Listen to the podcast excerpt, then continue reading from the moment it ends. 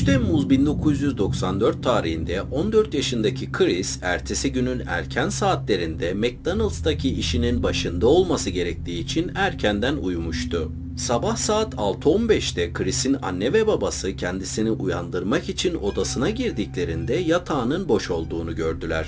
Aşağıya indiklerinde bir pencerenin kesildiğini, evin içinde çamurlu ayak izleri olduğunu ve ön kapının açık olduğunu gördüler. Chris'in arkadaşlarının evin penceresinden girmiş, Chris'i uyandırmış ve bir tür gençlik kaçamağına katılmış olabileceklerini düşündüler. Ancak Chris o gün eve geri dönmeyince ve işine de gitmediği öğrenilince ailesi kayıp olduğunu polise bildirdi.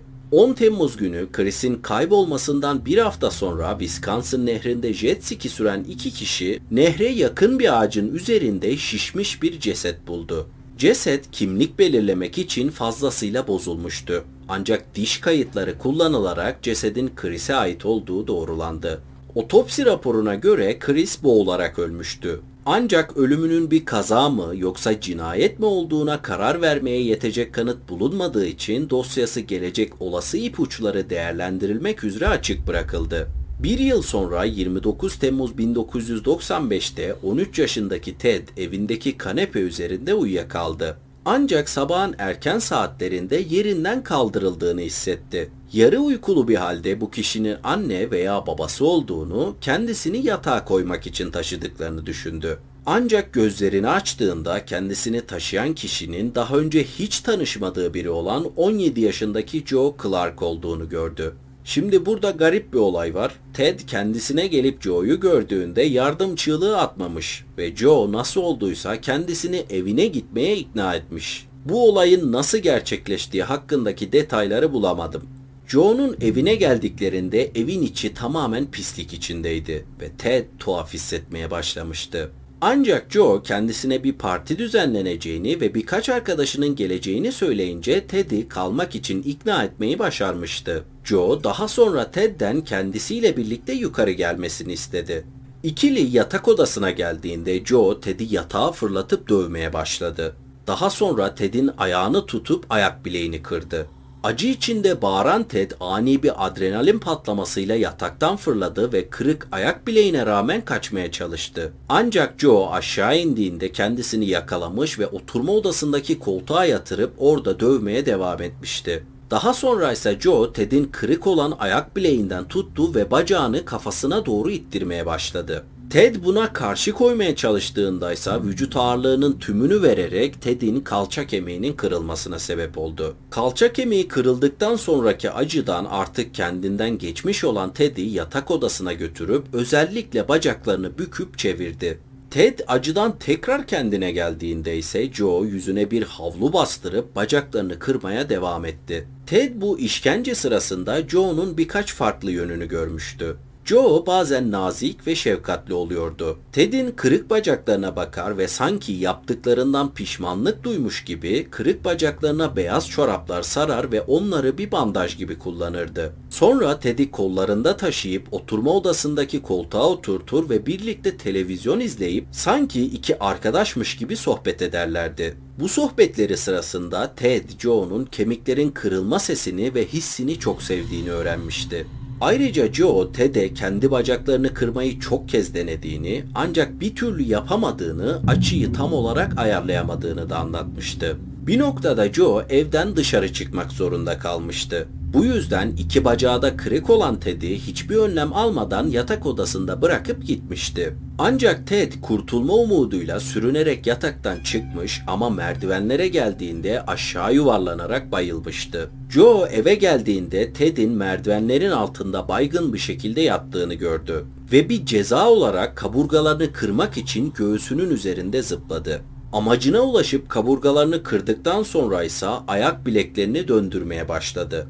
İşkencenin ikinci gününe gelindiğinde Ted çok kötü bir durumdaydı. Bacakları şişmiş ve sarı renge dönüşmüştü. Ancak Joe yine de işkencesine Ted'in şişmiş bacaklarını çevirmeye ve kırılan kemik sesleriyle kendinden geçmeye devam etti. İkinci günün sonuna gelindiğinde Ted'in bacağı artık ters yöne bakıyordu. 30 Temmuz gecesi yine evden ayrılması gereken Joe bu kez Ted'i bir dolaba kilitledi. Joe evden gittiğinde ise Ted dolapta etrafını yoklarken bir gitar buldu. Bu gitarı kullanarak dolap kapısını kırdı ve kendini odadan dışarı sürükledi. Ardından merdivenlerden sürünerek indikten sonra mutfağa gitti. Polisi arayan Ted evin tam adresini bilmiyordu. Ancak kendisini kaçıran kişinin kimliğini biliyordu. Bu bilgi de polisin evi bulmasına yetmişti. Hemen hastaneye kaldırılan Ted kendisine geldikten sonra polise ifade verip Joe'yu yakalattı. Tutuklanan Joe'nun evi arandığında yatak odasında yüzlerce çift beyaz çorap ve bir not defteri bulundu. Bu not defterinde Joe ile aynı sokakta yaşayan 3 çocuğun isimleri bölümlere ayrılmıştı. Bu bölümler tanış, bekleyebilir ve bacak olayıydı. Ted'in adı bacak olayı bölümüne yazılmıştı. Ted polise Joe'nun daha önce aynı şekilde iki başka çocuğa işkence ettiğini kendisine itiraf ettiğini söyledi. Bu çocuklardan birinin adının Chris olduğunu hatırlayabiliyordu. Ancak diğer kurbanın adını hatırlayamadı. Alınan bu bilgi bir yıl önce nehirde boğulduğu zannedilen Chris'in cesedinin yeniden incelenilmesine sebep oldu.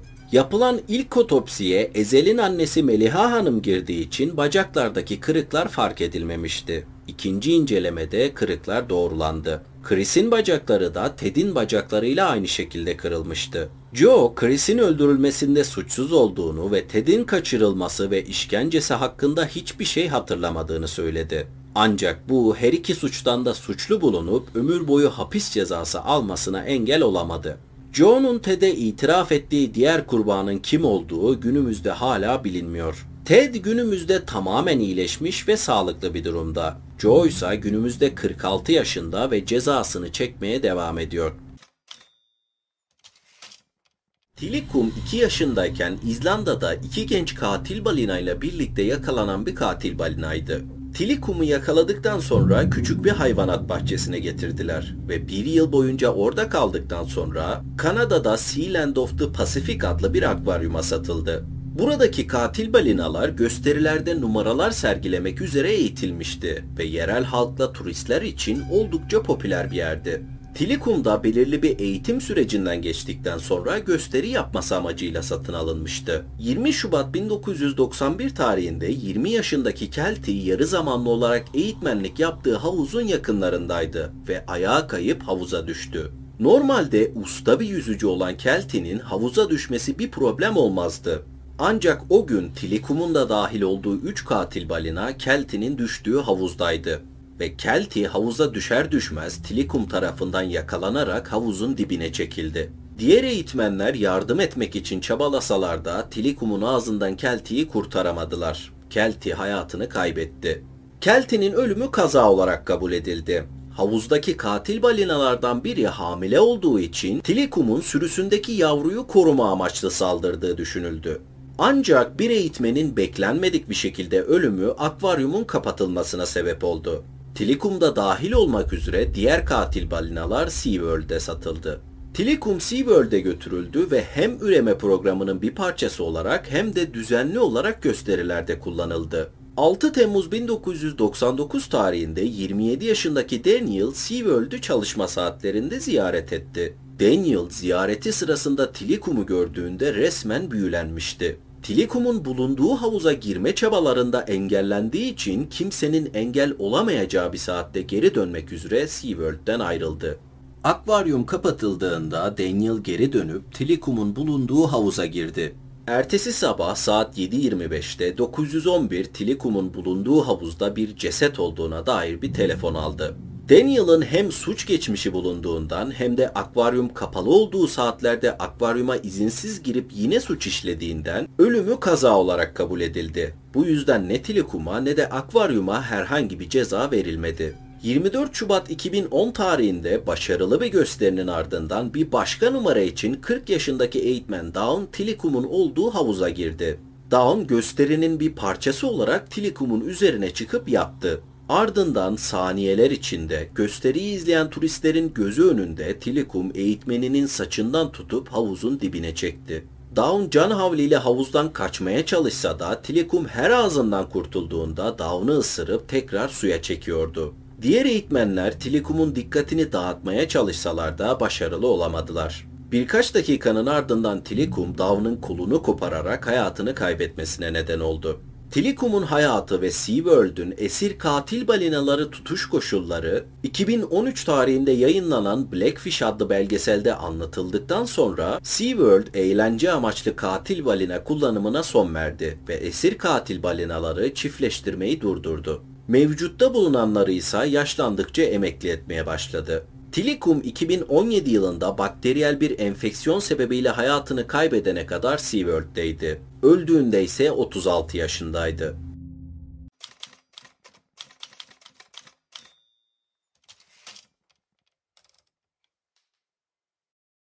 Derek 10 yılı aşkın bir süredir psikolojik sorunlarıyla mücadele ediyordu.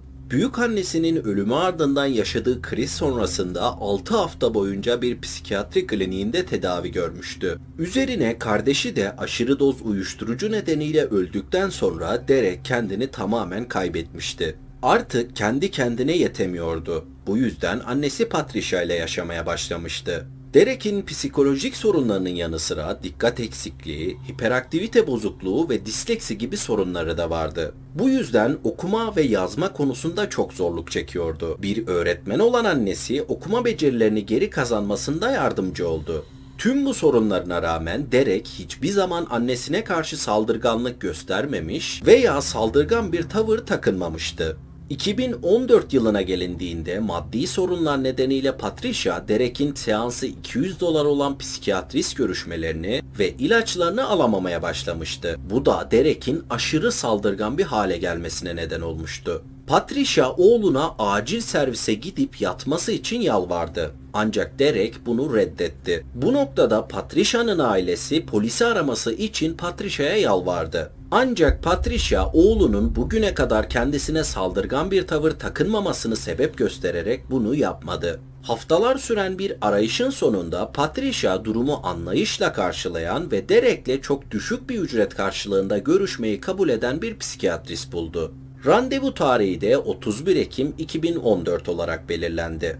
Randevu tarihinden 3 gün önce anne ve oğlun komşuları sokakta yatan bir şey gördüler. İlk başta bunun bir Cadılar Bayramı süslemesi olduğunu düşündüler. Ancak daha yakından baktıklarında yerde yatan şeyin kafası olmayan bir insan bedeni olduğunu fark ettiler. Derek bir kriz geçirmiş ve annesini defalarca bıçakladıktan sonra kafasını kesmişti. Annesinin cansız bedenini evden dışarı sürükleyerek çıkaran Derek kafasını tekmeleyerek bir süre sokakta gezdirdikten sonra da kaçmıştı. Bir cinayet zanlısı olarak aranılan Derek olaydan yaklaşık bir saat sonra demiryolunda bulundu. Annesinin cansız bedenini ve kafasını sokakta bıraktıktan sonra kaçan Derek hareket halindeki bir trenin altına atlayarak kendi hayatına da son vermişti.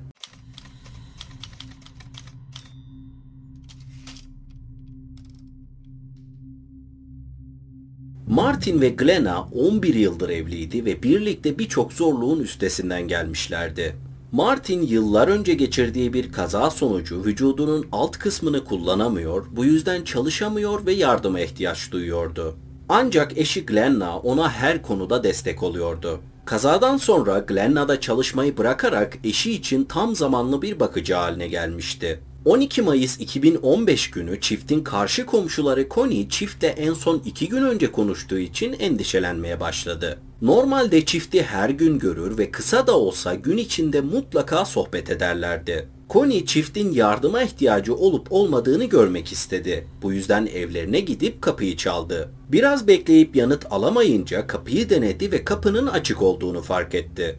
Açık olan kapıdan içeri girerken bir yandan çifte seslenmeye devam etti ama yine cevap yoktu. İçeriye girdiğinde her şey normal görünüyordu. Ta ki çiftin yatak odasına gidene kadar. Connie yatak odasında olanları görünce hemen dışarı çıkıp polisi çağırdı. Polis olay yerine geldiğinde çifti yatak odasında yatarken buldu. İkisi de kan içindeydi ve görünüşe göre yaralarından dolayı ölmüşlerdi. Martin'in durumu çok daha kötüydü. Tam 5 kez vurulmuştu. Glenna'nın da kafasına bir kurşun sıkılmıştı. Ancak dedektifler Glenna'yı otopsi için ambulansa bindirmek üzere hareket ettirmeye çalışırken Glenna gözlerini açıp ne olduğunu sordu. Hemen hastaneye kaldırılan Glenna durumu çok kötü olsa da toparlanmayı başarmıştı. Dedektifler Glenna ile konuşup olayı kapatacaklarına inanıyordu. Fakat kendine gelen Glenna ile konuştuklarında olaya dair hiçbir şey hatırlamadığını öğrendiler. Saldırıda kullanılan silah evde bulunmuş olsa da silah kimsenin üzerine kayıtlı olmamasıyla birlikte üzerinde hiçbir fiziksel kanıt bulunamadı. Bu yüzden dedektiflerin ilerleme kaydedebileceği hiçbir şey yoktu. Polislerin bir duvara çarptığını fark eden ve ailelerine saldıran her kimse bulmak isteyen ailenin 3 çocuğu polislerden gizlice eve girip gözden kaçırdıkları bir şeyler bulmaya çalıştı. Ve buldular da. Annelerinin odasında her biri farklı bir aile üyesine yazılmış veda mektupları vardı. Çocuklarına yazdığı mektuplarda kötü bir anne olduğu için özür diliyordu. Ancak bir de eski eşine yazdığı bir mektup vardı. Glenna eski eşi ve iki çocuğunun babasına kendisi öldükten sonra çocuklarına bakmasını yazmıştı. Çocuklar buldukları bu mektupları polislere götürse de mektuplar Glenna'ya gösterilip bir açıklama istendiğinde Glenna mektupları yazdığını hatırlamadığını söyledi. Bu durumda polislere Glenna'nın kocasını öldürdüğünü ve saldırıyı örtbas etmek için de kendisine de zarar verdiğini düşündürdü. Polisler bu ihtimali de değerlendirse de bir yıl boyunca davada hiçbir ilerleme kaydedilemedi. Fakat bu durum hiç beklenmedik bir tanığın ortaya çıkmasıyla değişti. Bu tanığın adı Bud'dı ve saldırının yaşandığı dönemlerde aileyle birlikte yaşıyordu. Ancak polisler daha önce Bud'ı hiç sorgulamamışlardı. Bud Glenna ve Martin çiftinin papağanıydı. Martin'in eski eşi Christina tarafından sahiplenilen ve bakması için Martin'e verilen Bud, Martin'in hayatını kaybetmesiyle tekrar Christina tarafından bakılmaya başlanmıştı. Ancak Christina bir gün çok tuhaf bir şey fark etti. Bud bir gün kafesinin etrafındayken Christina bir erkek sesiyle sakın ateş etme dediğini duydu. Bu sesin Martin'i andırdığını düşünüyordu. Ancak bununla da sınırlı değildi. Bud Martin'in son anlarından konuşmaları tekrarlıyordu. Christina Bud'ın bu konuşmalarını kaydedip internete yükledi. Video viral olunca polise dosyayı çözmeleri için yapılan baskı göz ardı edilemeyecek derecede artmıştı. Yeniden başlatılan soruşturmada Glenna bir numaralı şüpheliydi. Detaylı bir incelemede Glenna'nın telefonundan cinayette kullanılan silahı nereden alabileceğine dair aramalar yaptığını öğrendiler. Ancak Glenna arama veya silah hakkında herhangi bir bilgisinin olmadığını söylüyordu. Dedektifler cinayeti Glenna'nın işlediğinden emindi. Ancak kendisini hakim karşısına çıkarmadan önce cinayeti işlemesi için bir motivasyon bulmaları gerekiyordu. Bu yüzden Glenna'nın finansal kayıtlarını araştırmaya başladılar. Glenna'ya Martin'e bakması karşılığında aylık 3000 dolar bakıcı ödeneği veriliyordu. Bu parada temel ihtiyaçlarını karşılamaya yetecek düzeydeydi. Ancak bir şekilde bir yerlerde işler kötüye gitmiş ve banka ailenin arabasına el koymuştu. Glenna bu durumun bankanın bir hatası olduğunu, düzeleceğini söylediğinde de Martin buna inanmıştı. Ancak bundan sadece birkaç hafta sonra Martin'in annesine ait olan ve yaşadıkları ev olan eve evin açık arttırmayla satılacağından dolayı evi boşaltmaları gerektiğini yazan bir bildiri gelmişti. Glenna bunun da bir banka hatası olduğunu söyleyip Martin'i yine ikna etse de aslında olan şey kumar bağımlılığı için para arayışıydı. Glenna haftada en az iki kere kumarhaneye gidiyor ve cebinde ne kadar para varsa sıfırlayıp evine geri dönüyordu. Sadece 2010 yılı içinde kumarda 75 bin dolar para kaybetmişti. Glenna kumar oynamaya sorunlarından kaçmak için gizli gizli başlasa da artık gizlemek gitgide zorlaşıyordu. Çünkü aileye ait mülkleri satmaya başlamıştı. Bu yüzden de kocası gerçekleri öğrenmeden önce kocasını ve kendisini öldürmeye karar vermişti. Kocasını öldürme kısmında başarılı olsa da kendisini öldürmeyi başaramamıştı. Öğrenilen yeni bilgilerle birlikte cinayet suçlamasıyla mahkemeye çıkarılan Glenna, Bud'ın da dahil olduğu 3 tanık ifadesiyle birlikte suçlu bulundu ve şartlı tahliye imkanı olmadan ömür boyu hapis cezası aldı.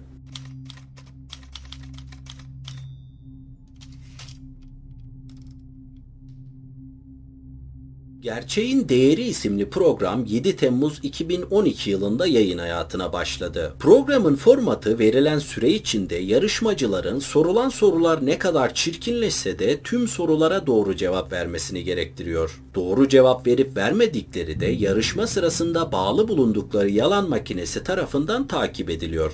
Sorulan sorulardan birine cevap vermemeyi seçene ya da yalan söylediğiniz makine tarafından tespit edilene kadar programda kalıyor ve cevapladığınız her doğru soru için de para ödülü alıyorsunuz. Ancak ufak bir detay var.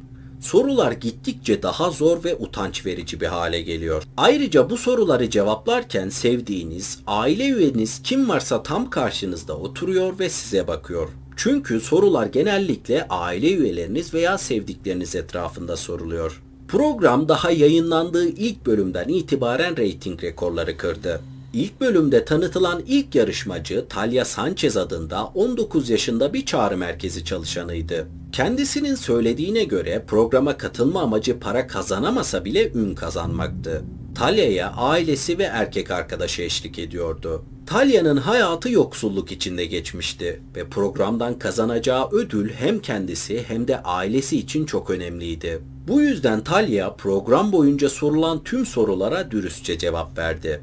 Ancak her soruya verdiği cevap ya annesini, ya babasını, ya erkek arkadaşını ya da hepsini birden fazlasıyla inciten cinstendi. Bir soruya cevap olarak anne ve babasının davranışlarından utanç duyduğunu söylerken, diğer soruya cevap olarak eğer daha yakışıklı veya zengin bir erkek bulursa şu anki erkek arkadaşını hiç düşünmeden terk edeceği cevabını vermişti. Sorular daha zor bir hale geldiğinde Talia faturalarını ödemek için bir gece kulübünde striptiz yaptığını itiraf etti. Bundan tanıdığı hiç kimsenin haberi yoktu. Talia'ya sorulan son soruysa daha önce para karşılığında cinsel bir birliktelik yaşayıp yaşamadığıydı. Talia bu son soruya dürüst cevabı yani yaşadığı cevabını verdi. Katıldığı bu yarışma Talia'yı bir fenomen haline getirdi. Yani Talia programdan beklentilerini karşılamış bir şekilde ayrılmıştı. Yarışmadan sonra ilerleyen günlerde birkaç televizyon programına katılıp hayat hikayesini, beklentilerini anlattığı röportajlar verdi. Ayrıca programa katılması finansal durumunu da düzeltmesine yardımcı olmuştu.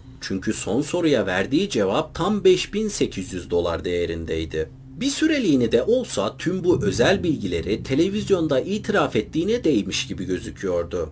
Ta ki bir gün aniden ortalıktan kaybolana kadar. Talia aniden bir sessizliğe büründü. Telefonlarına cevap vermiyor, gitmesi gereken yerlere gitmiyordu. Tam 10 gün boyunca Talya'dan hiçbir haber alınamadı. Bu durumda yaşadığı bölgede büyük bir arama çalışmasının başlamasına neden oldu. Yapılan aramalarda polis Talya'nın cesedini isimsiz bir mezara gömülmüş halde buldu. Boğularak öldürülmüştü ve polisin şüpheli listesinde sadece bir kişi vardı. Talia kaybolmadan çok kısa bir süre önce bir programa katılmış ve erkek arkadaşıyla ilişkilerinin katıldığı programda itiraf ettiği gerçekler yüzünden bittiğini söylemişti. Programı izledikten sonra polisler erkek arkadaşı Brian'ın kaybolma vakasındaki rolü hakkında bir soruşturma başlattı. Ağır geçen bir sorgudaysa Brian cinayeti kendisinin işlediğini itiraf etti. Brian programdan birkaç hafta sonra Talya'nın evini ziyaret etmiş ve kendisini tüm ülkeye rezil etmesini gerekçe göstererek programdan kazandığı paranın yarısını kendisine vermesini istemişti. Talya bu isteğini kabul etmeyince de içeceğine uyku ilacı atıp Talya'yı asarak öldürmüş sonra da götürüp gömmüştü. Brian çıkarıldığı mahkemede suçlu bulundu ve ömür boyu hapis cezasına çarptırıldı. Gerçeğin Değeri isimli programsa 8 yıl daha devam ettikten sonra 2022 yılında yayın hayatına son verdi.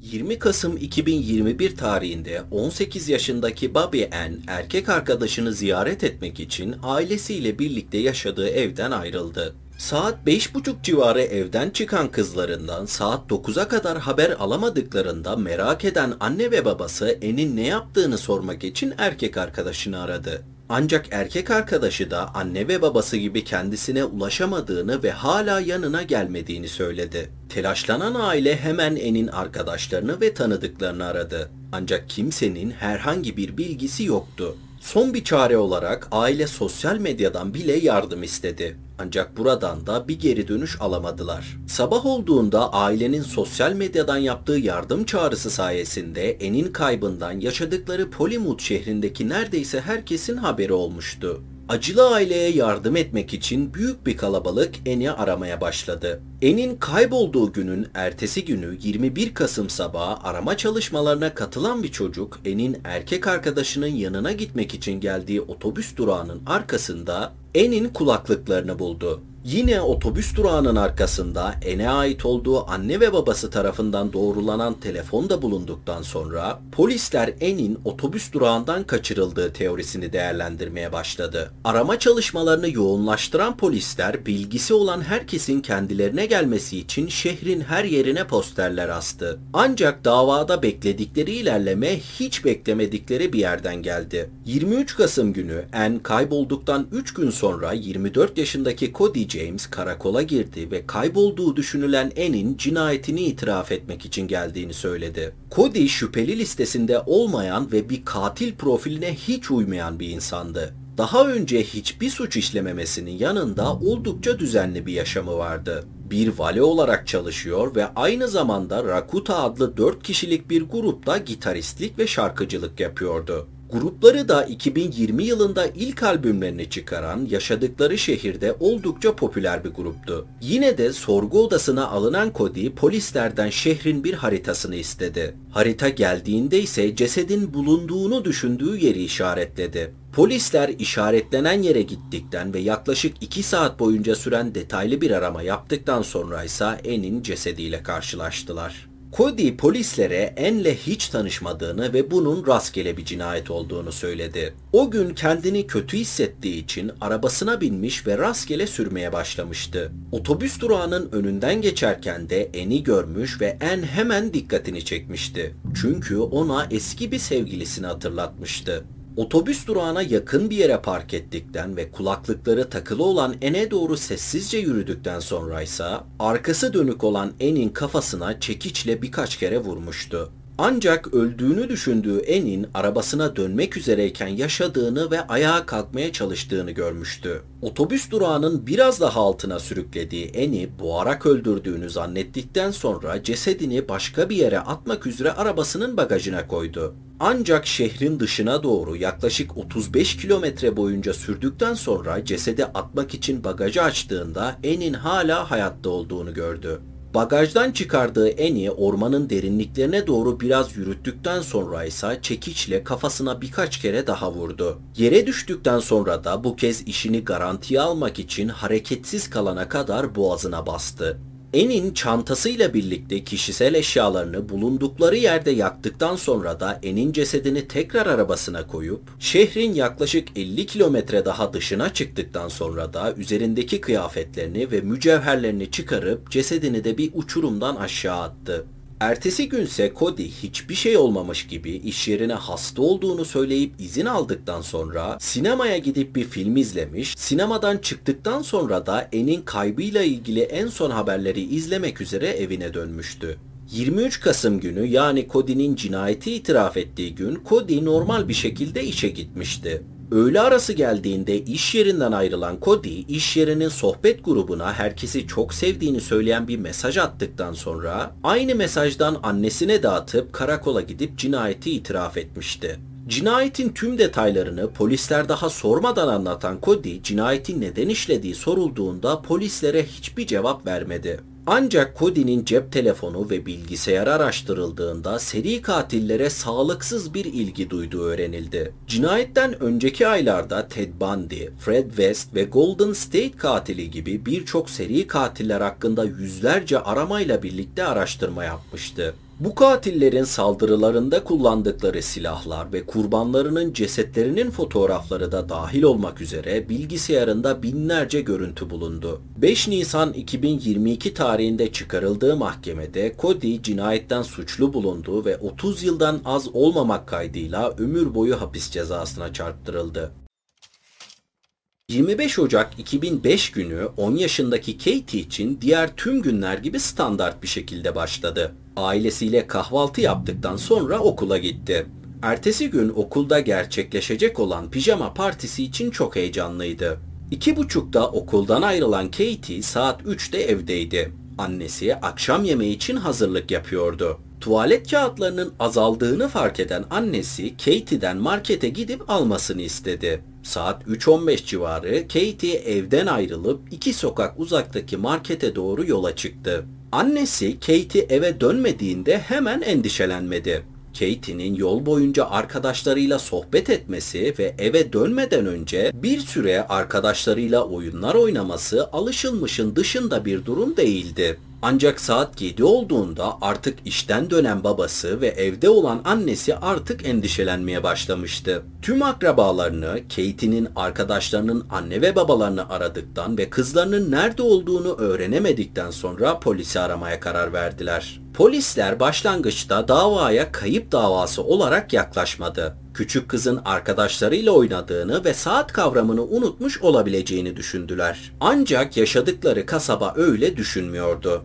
Gönüllülerden oluşan 120 kişilik bir grupla Kate için bir arama çalışması başlatıldı. Sonunda 18 saat boyunca süren detaylı bir arama sonrasında Kate'i hala bulunamadığında artık resmi olarak bir kayıp davasına dönüştü. Onlarca polis küçük kızın nereye gittiğini öğrenmek için bölgedeki tüm kapıları çaldı ve televizyonda haberler yayınladı. Soruşturma başladıktan iki gün sonra ise polisler bir telefon aldı. Arayan kişi Katie'yi saat 4.30 ve 5 arası bir kamyonetin içinde gördüğünü söylüyordu. Arayan kişi kamyonetin sürücüsünü tanımıyordu. Ancak yolcu koltuğunda oturan kişinin kayıp Katie olduğuna emindi. Aracın sürücüsünü ise 18 ila 22 yaşları arasında ince yapılı beyaz bir erkek olarak tanımladı. Polisler bu telefondan sonra bölgede yaşayan kayıtlı cinsel suçluların hepsiyle görüşme yapıp evlerini kontrol etti. Ayrıca tanıma uyan tüm araç sahiplerini sorguladı. Ama işe yarar hiçbir şey bulunamadı. Katie'nin kaybolduğu bildirildikten 5 gün sonra 30 Ocak günü bir polis memuru Katie'nin evinden yaklaşık 65 kilometre uzaktaki bir gölün kenarında yapılan bir ihbara cevap veriyordu. Polis memuru göle gelir gelmez suyun üzerinde bir şeyin yüzüğünü fark etti. Daha yakından incelediğinde bunun Katie'nin kaybolduğu sırada giydiği bilinen mavi ceket olduğunu gördü. İncelemek için daha da yaklaştığında ise Katie'nin cansız bedenini buldu. Yüzüstü suyun içinde yatıyor ve elleri arkasından bağlı bir şekilde duruyordu. Yapılan otopsi Katie'nin boğularak öldüğünü ve ölmeden önce cinsel saldırıya uğradığını gösteriyordu. Bölgenin geniş olmasından dolayı günler boyunca süren bir aramadan sonra bölgedeki bir sigara izmaritinde bulunan DNA örneği Katie'nin bedenindeki DNA örneğiyle eşleşmişti. Ancak izmaritin üzerinde bulunan DNA örneği sabıkalı suçlulardan hiçbiriyle eşleşmemişti. Fakat bu sigara markasının ayırt edici bir özelliği vardı. Cinayetin işlendiği dönemlerde bu sigara markasının çok içicisi yoktu. Bu da polislerin içiciyi tespit etmesini daha da kolaylaştırıyordu. Gölün 80 kilometre çevresindeki tüm marketlere giden polisler sigaranın sadece 4 yerde satıldığını öğrendi. Polisler bu dört dükkana da gidip bu sigaradan herhangi birisi satın alırsa kendileriyle iletişim kurmalarını istedi.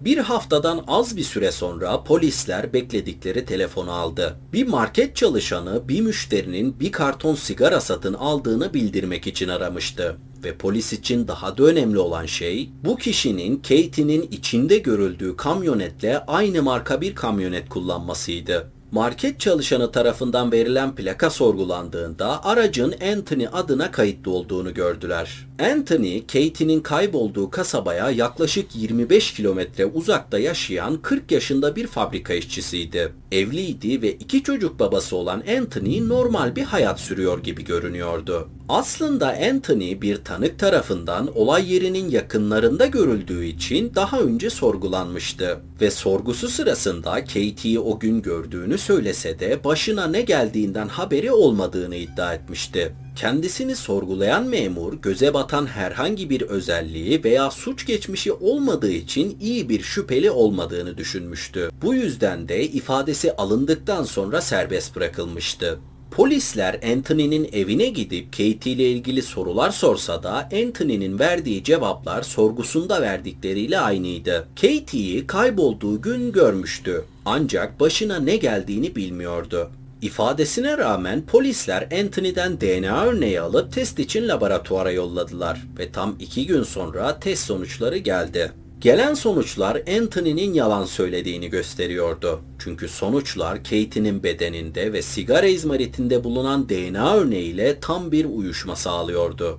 Anthony başta inkar etse de ağır geçen bir sorgunun sonunda Kate'ye cinsel saldırıda bulunduğunu ve öldürdüğünü kabul etti. İtirafının yanı sıra kamyonetinde ve gölün etrafında bulunan DNA örnekleri sayesinde Anthony 17 Nisan 2005 tarihinde çıkarıldığı mahkemede ömür boyu hapis cezasına çarptırıldı. Ancak cezası bununla sınırlı kalmadı. Kaderin bir cilvesi olarak Kate'nin hırsızlık suçundan 7 yıl ceza almış olan kuzeniyle aynı hapishaneye düşmüştü. Tahliyesine sadece 6 ay kalan Kate'nin kuzeni Jared 22 Eylül 2006 tarihinde Anthony'nin hücresine girerek boynuna el yapımı kesici bir alet dayayıp hareket etmemesini söyledikten sonra yine el yapımı bir dövme makinesiyle Anthony'nin alnına Kate'nin intikamı yazan bir dövme yaptı. Jared'ın bu yaptığı cezasına 7 yıl daha eklenmesine neden oldu. Ama Jared yaptığından dolayı hiç pişman olmadığını söyledi. Heather Mack 1995 yılında Chicago'da doğdu. Kendisine lüks bir yaşamın kapıları açılmıştı. Babası ünlü bir caz bestecisi, orkestra şefi ve prodüktör olan James Mack'ti. Heather sevgiyle büyütülmüştü ve özellikle babasıyla arasında çok yakın bir ilişkisi vardı. Ancak 2005 yılında Mac ailesi Yunanistan'da tatildeyken yakın zamanda kolon kanseri teşhisi konulan James otel odasında öldü. James kızı Heather'a 21 yaşına geldiğinde alabileceği milyon dolarlık bir servet bırakmıştı. Ancak kendisinin aileyi bir arada tutan şey olduğunun farkında değildi. James'in ölümünden sonra Heather ve anne Sheila arasındaki ilişkiler çok kötüye gitmeye başladı. Heather babasının boşluğunu uyuşturucu ve bol miktarda alkolle doldurmaya çalışıyordu. Bu da kızını nasıl yönlendireceğini bilmeyen anne Sheila ile arasında sorunlara yol açıyordu. Bir zamanlar sevgi dolu olan ailenin evine James öldükten sonra yaklaşık 80 kere polis gelmişti. Ve polis her geldiğinde anne de kız da birbirlerini fiziksel şiddetle suçluyordu. Heather artık evden kaçma alışkanlığı da kazanmıştı. Evden kaçtığında günlerce gelmez ve annesine haber de vermezdi. Bu evden kaçışlardan birinde 21 yaşındaki Tommy ile tanışmıştı. Tommy Heather kadar varlıklı bir aileden gelmese de Tommy'nin ailesi de iyi bir eğitim alması için ellerinden gelenin en iyisini yapıyordu. Ancak Tommy'nin gözü akademik bir kariyerde değildi. Kötü çocuk imajının cazibesine katılan Tommy'nin başarılı bir rapçi olma hayali vardı. Heather'ın annesi Tommy'den hiç hoşlanmamıştı. Ailelerine yakışır biri olduğunu düşünmüyordu. Bu yüzden kızıyla yıpranmış olan ilişkisini onarmak ve Tommy'den bir süreliğine de olsa uzaklaştırmak için kızıyla Bali'ye lüks bir tatile gitmeye karar verdi. 4 Ağustos 2014 tarihinde Heather ve annesi Sheila tatilleri için Bali'ye geldi. Tatilin ilk haftasına ait herhangi bir fotoğraf bir düşmanlık veya çatışma belirtisi göstermiyordu. Anne ve kızı sonunda ilişkilerini onarmış gibi gözüküyordu. Ancak 7 gün sonra Tommy beklenmedik bir şekilde Chicago'dan 12 bin dolarlık bir uçuşla Bali'ye geldi. Heather annesinden gizlice kredi kartını kullanarak Tommy'nin Endonezya'ya gelmesi için uçak masraflarını karşılamıştı. Bu da tabii ki Sheila'yı delirtmişti. Otel lobisinde tartışan anne ve kızdan Sheila Amerika'ya döndüklerinde kızına da Tommy'ye de dolandırıcılık davası açacağını söylüyordu. 12 Ağustos 2014 tarihinde otelin güvenlik kameraları Tommy'yi Sheila'nın odasına doğru yürürken görüntüledi. Gömleğinin altında bir şeyler saklıyordu. Daha sonra aynı güvenlik kamerası Heather ve Tommy'nin odasıyla Sheila'nın odası arasında birkaç kez gidip geldiğini, ardından da resepsiyona gidip bir koli bandı istediğini görüntüledi. Bundan yaklaşık 10 dakika sonra ise Heather ve Tommy'nin bir metal bavulu odadan çıkardıkları ve aşağı kata indirdikleri görünüyor. Bir taksi çağıran ikili bavulu taksiciye teslim ettikten sonra ortalıktan kaybolmuşlardı. Bir süre otelin önünde gelmelerini bekleyen taksici ikiliden herhangi biri gelmediğinde ise bavulu otele teslim edip oradan ayrılmıştı. Otel görevlileri bavulu incelediğinde bavuldaki kan izleri dikkatlerini çekti ve hemen polise haber verdiler.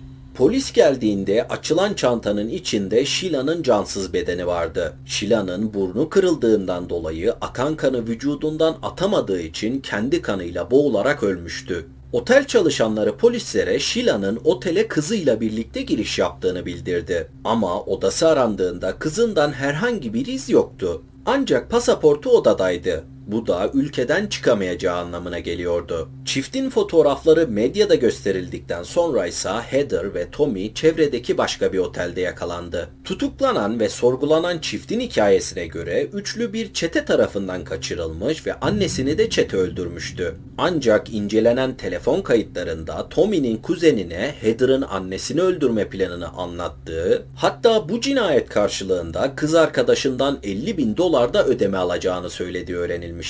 Çiftin birbirine gönderdiği binlerce mesaj arasında yüzlerce annesinin mirasıyla neler yapacaklarını planladıkları mesajlar vardı. 14 Ocak 2015 tarihinde Heather ve Tommy tasarlanmış cinayet suçlamalarından suçlu bulundu. Heather 10 yıl ceza alırken Tommy 18 yıl hapis cezasına çarptırıldı. Endonezya yasalarına göre kurşuna dizilerek idam edilmesi gereken çiftin hayatını kurtaran şey ise mahkemenin görüldüğü sırada Heather'ın hamile olması ve yargı ekibinin çocuğun anne veya babasız büyümesini istememesi oldu. Heather kız çocuğunu 17 Mart 2015'te hapishanedeyken doğurdu. Bebeğini hapishanede büyüten Heather 29 Ekim 2021'de 6 yıl cezasını çektikten sonra iyi hal indiriminden faydalanarak serbest bırakıldı. Serbest kaldıktan sonra Endonezya'da kalmak için mücadele etmesine rağmen sınır dışı edildi. 3 Kasım 2021'de Amerika'ya dönen Heather havaalanına indikten sonra tekrar tutuklandı ve Amerika vatandaşı bir kişiye yabancı ülkede cinayet teşebbüsü suçlamalarıyla mahkemeye çıkarıldı. 2023 yılının Haziran ayında çıkarıldığı mahkemede Heather tekrar suçlu bulundu ve maksimum 28 yıl olmak üzere hapis cezası aldı. Heather'ın çocuğuna ise geçici velayetini verdiği kuzeni bakıyor. 1975 yılında doğan Emi'nin hayatı herhangi bir insanın hayatı gibi sıradan bir şekilde başladı. Teksas'tan gelen orta sınıf bir ailede büyümüştü. Çalışkan bir öğrenci olan Emi sadece akademik olarak değil sosyal olarak da oldukça yetenekliydi. Emi hayatının çok erken dönemlerinde arkadaşlarını istediği her şeyi yapmaya ikna edebileceğini keşfetmişti. Ergenlik dönemi sessiz ve sakince devam eden Amy bir gün aniden hayalperest bir çocuğa dönüştü. Ailesiyle ve çevresindeki herkesle yıldız gemileri ve uzaylılar hakkında düşüncelerini paylaşmaya başladı. Hatta Amy kendisinin diğer insanlardan çok daha yüksek bir bilinç seviyesinde olduğuna inanıyordu. 30 yaşının başlarında Amy düşüncelerini Işık İşçileri adlı bir internet forumunda paylaşmaya başladı. Burada kendisiyle benzer düşünceye sahip insanlarla tanışmaya başladı. Bu insanlar arasında forum ismi Beyaz Kartal olan bir adam da vardı. Beyaz Kartal Amy'yi bir ölümlüden çok daha fazlası olduğuna ikna etti. Ona göre Amy tüm evrenin yaratıcısıydı. Ancak bu potansiyelini ortaya çıkarmak için kanatları altına alacağı insanlar bulması gerekiyordu. Hatta bunun için gönüllü olan ilk kişi de kendisiydi. Amy'nin yetişkinlik hayatı kendisine göre başarısızlıklarla doluydu. Zekasına rağmen büyük bir başarısı yoktu. Şu an 3. evliliğinde olan 3 çocuk annesi bir restoran müdürüydü. Bunların hiçbiri Amy için yeterli değildi. Amy kendisini daha büyük şeylere adaması gerektiğine inanıyordu.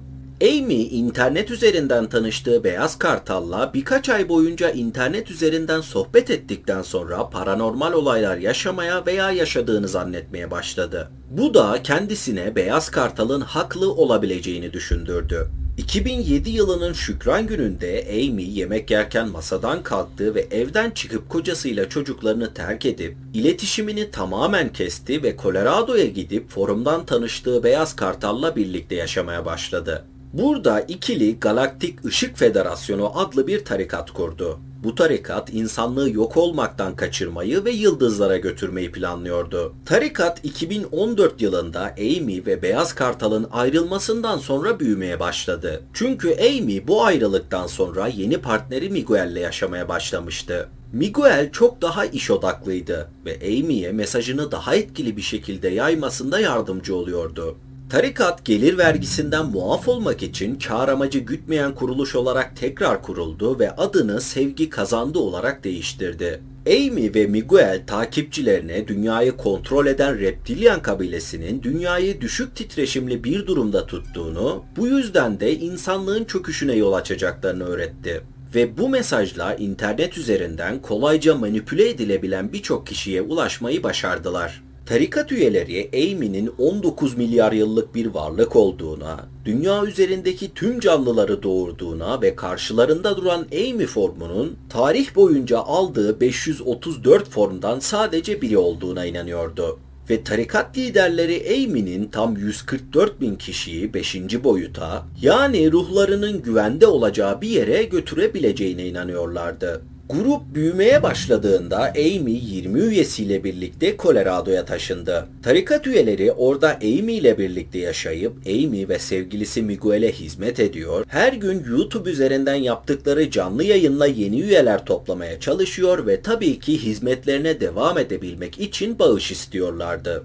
Tarikatın dışındaki insanları çekmek için ne kadar sevgi ve barış kelimeleri kullanılsa da içeride işler pek de öyle yürümüyordu. Amy tarikat üyelerinin gecede 4 saatten fazla uyumasına izin vermiyor ve takipçilerine şiddet uygulamaktan çekinmiyordu. Ayrıca onlardan tüm birikimlerini tarikat hesabına aktarmalarını istiyordu. Amy son olarak 10 Nisan 2021 tarihinde bir tarikat üyesi tarafından görüldü. 28 Nisan'da ise 911 operatörü Amy'nin sevgilisi Miguel'den bir çağrı aldı. Çağrı üzerine tarikatın merkezine giden polisler tarikatın liderine adanmış bir yatağın üzerinde bir uyku tulumuna sıkıca sarılı, ışıklarla süslenmiş bir şekilde Amy'nin mumyalanmış bedenini buldu. Yüzü artık bozulmuştu. Simle kaplıydı ve gözleri yerinde yoktu. Tarikat üyeleri son iki buçuk haftadır Amy'nin cesediyle birlikte yaşıyorlar, liderlerinin cesedine tapıyorlar ve yükseldiğine inandıkları için koruyorlardı. Amy bedenini kötülüklerden arındırdığına inandığı için gümüş suyu tüketiyordu. Bu da zamanla organlarının işlevini kaybetmesine neden olmuştu. Yani Amy kendi öğretilerinin kurbanı olmuştu. Baskından sonra evde bulunan tarikat üyeleri gözaltına alınıp çeşitli suçlarla mahkemeye çıkarılsa da dava düştü. Amy'nin en sadık takipçileri ölümünden sonra mirasını devralıp öğretilerini yaymaya devam etse de eskisi kadar ilgi görmüyorlar. Bu tarikatların büyümelerine karşı mücadele etmek için Amy tarafından 10 yaşındayken terk edilen oğlu Cole, annesinin sapkın tarikatı hakkında insanları uyarmak için birçok televizyon programına katıldı. Grubun finans işlerinden sorumlu Amy'nin sevgilisi Miguel ise tarikatın banka hesabındaki paralarla birlikte kayıplara karıştı. Günümüzde nerede olduğu bilinmiyor. Ama ben bir Uruguay'a bakın derim. Özellikle beyaz Ferrari'lerin içine. 2017 yılının Kasım ayında bir kadın 112'yi arayarak ambulans çağırdı. Arayan kişi 32 yaşındaki Swati'ydi ve kocası Sudakar'ın asit saldırısına uğradığını söylüyordu. Verilen adrese gelen sağlık ekipleri Sudakar'ı hastaneye götürdü. Sudakar'ın yüzünde, omzunda ve göğsünde ikinci derece yanıklar vardı. Sudakar ve Swati 5 yıldır evliydiler. Sudakar taş ocaklarında taşeron hizmetleri sunan bir iş adamıydı. Swati ise hemşire olarak çalışıyordu. Çiftin evlilikleri ne kadar güzel gitse de Sudakar'ın işi büyüdükçe işine daha fazla zaman ayırmak zorunda kalıyor. Bu yüzden de karısına daha az zaman ayırabiliyordu. Olayın yaşandığı akşamsa Sudakar'ın evde olduğu nadir günlerden biriydi ve akşam yemekleri sırasında Swati çalan kapıyı açtığında eve zorla giren dört maskeli saldırgan Sudakar'a asitle saldırdıktan sonra evden çıkıp gitmişti. Asit nadiren bir silah olarak kullanıldığı ve öldürmekten ziyade kurbanın hayatını mahvetmeye yönelik bir şey olduğu için polisler detayları öğrenmek için Swati'nin ifadesine başvurdular. Ancak Swati eve gelen saldırganların hepsinde maske olduğunu ve kocasının bir düşmanı olmadığını söylediğinde polislerin takip edebileceği hiçbir ipucu yoktu. Saldırıdan birkaç gün sonra Sudakar artık kendine gelmiş ve bandajları çıkarılmaya hazırdı. Ancak tam bu sırada çiftin davranışları tuhaflaşmaya başlamıştı. Swati odadan Sudakar'ın ebeveynlerini uzaklaştırmaya çalışıyordu. Sanki Sudakar da anne ve babasından özellikle kaçıyor gibiydi. Sordukları çoğu soruyu yanıtlamıyor ve yanıtlayacağı nadir zamanlarda da konuşmak yerine bir kağıda yazarak cevap veriyordu. Ayrıca çift bir plastik cerrah görünme konusunda fazlasıyla ısrarcı ve aceleci davranıyordu. Çiftin şüpheli davranışları üzerine polisler Swati'yi tekrar sorgulamaya karar verdi. Swati tekrar yapılan sorgusunda da kocasıyla bir sorunu olmadığını ve kocasının bir düşmanı olmadığını söylese de saldırı gecesiyle ilgili hikayesini birkaç kere değiştirmesi kendisini fazlasıyla şüpheli bir hale getirmişti. Kocasının başına gelen saldırıyla yargılanmak ve hapse girmek istemeyen Swati sonunda çözülmüş ve polislere kocasını iki yıldır aldattığını itiraf etmişti. Swati polislere kocasını Rajesh adlı bir fizyoterapistle tam iki yıldır aldattığını itiraf etmişti. Ancak söylediğine göre bu gönüllü bir ilişki değildi.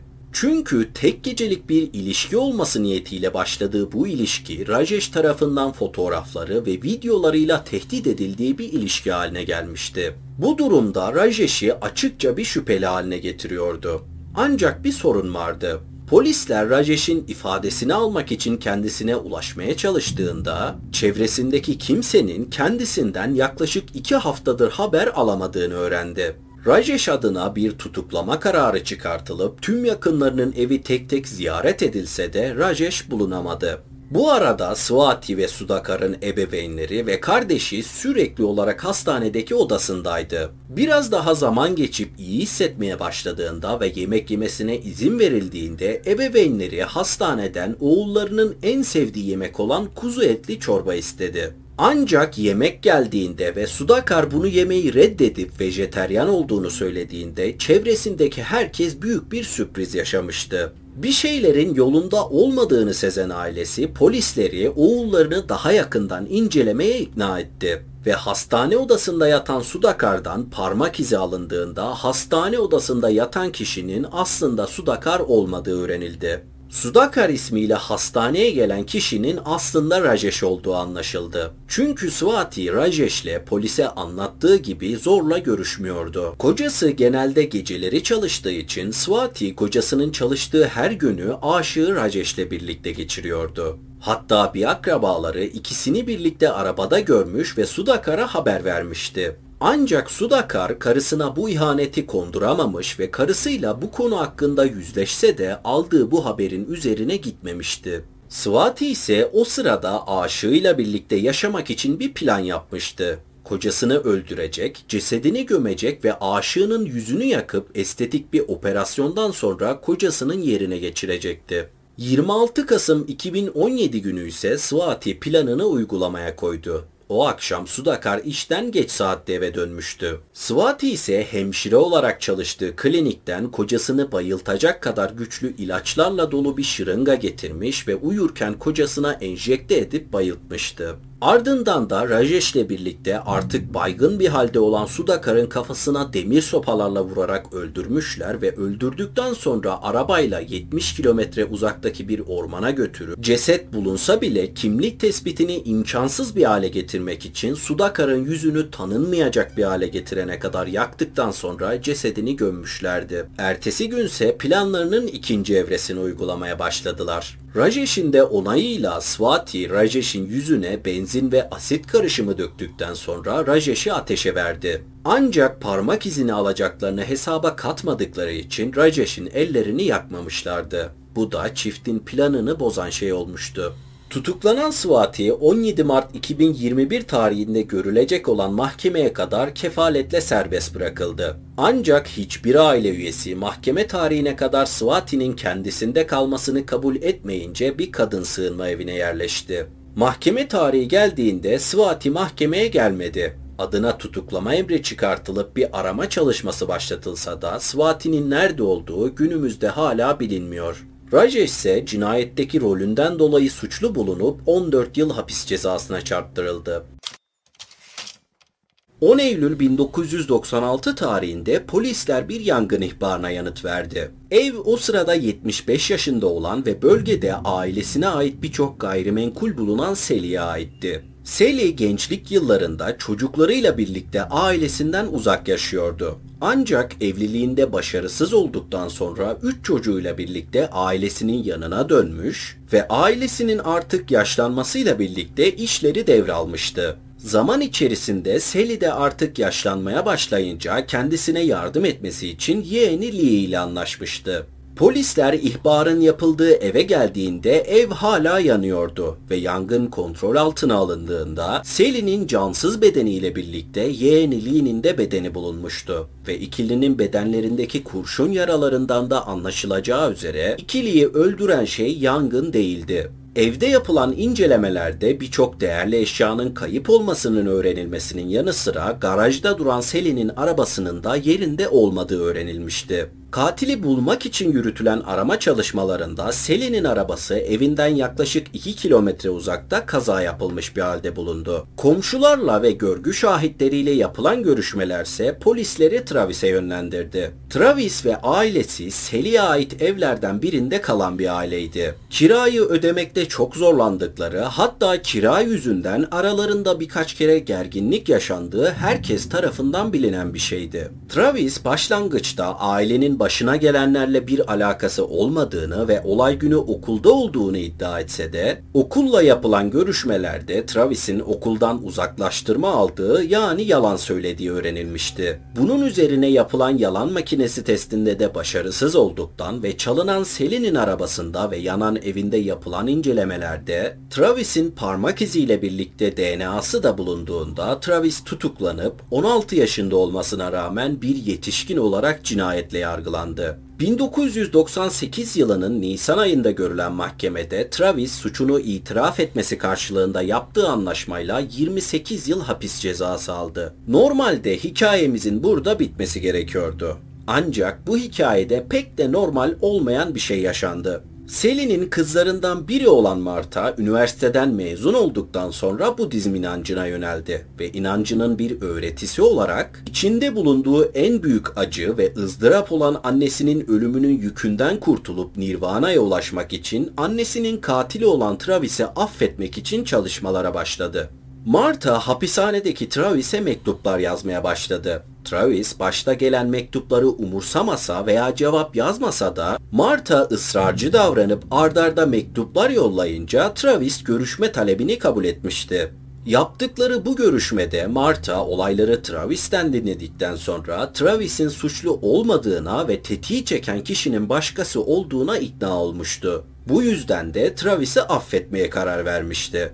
Marta aralarında geçen bu görüşmeden sonra hapishanedeki Travis'le mektup arkadaşı oldu ve Travis şartlı tahliye için mahkemeye başvurduğunda Marta en büyük destekçilerinden biriydi. Travis'in 2016 yılında yaptığı ilk başvuru reddedilse de 2018 yılında Marta'nın mahkemede Travis'i savunması Travis'in tahliyesine karar verilmesinde büyük bir rol oynadı. Hapishaneden çıktıktan sonra Travis Marta'nın yanında çalışan annesiyle birlikte yaşamaya başladı ve Marta annesi gibi Travis'e de evinde iş verdi. 2 yıl boyunca ufak tefek sorunlarla olsa da Travis Marta'nın evinde çalışmaya devam etti. Ancak 2020 yılının Mart ayında evden 10 bin dolar para kaybolduğunda Travis Marta harici paranın yerini bilen tek kişi olduğu için işinden kovuldu. 25 Mart 2020 tarihinde ise polisler Marta'nın evinden gelen bir alarma yanıt verdi. İki polis memuru eve geldiğinde evin kapısının açık olduğunu fark etti ve açık olan kapıdan içeri girdiklerinde pencereden atlayan bir adam gördüler. Pencereden atlayan adam bir arabaya binip biraz ilerledikten sonra kaza yapması sebebiyle arabadan inip göle girdi. Ancak gölden çıktığını gören kimse olmamıştı. Dalgıç ekipleri olay yerine çağrılıp göl incelendiğinde gölden 39 yaşındaki Travis'in cansız bedeni çıkarıldı ve yapılan otopside kanında yüksek miktarda uyuşturucu bulundu. Evin içi incelendiğinde ise Marta'nın birden fazla kez bıçaklanmış cansız bedeniyle karşılaştılar. Yanında değerli eşyalarının bulunduğu bir çantayla birlikte. Marta 24 yıl önce annesinin öldüğü evde annesinin de katili olan Travis tarafından öldürülmüştü. Ve hikayenin en garip tarafı da Travis'in annesinin Marta'yı oğluyla arasına mesafe koyması ve yanında işe almaması hakkında defalarca uyarmış ancak Marta'nın bunu dinlememiş olması. Vakit ayırıp dinlediğiniz için teşekkür ederim. Aşağıya bırakacağım sosyal medya hesabımdan bana ulaşabilir, hikaye önerebilirsiniz. Kendinize iyi bakmayı ihmal etmeyin. Hoşçakalın.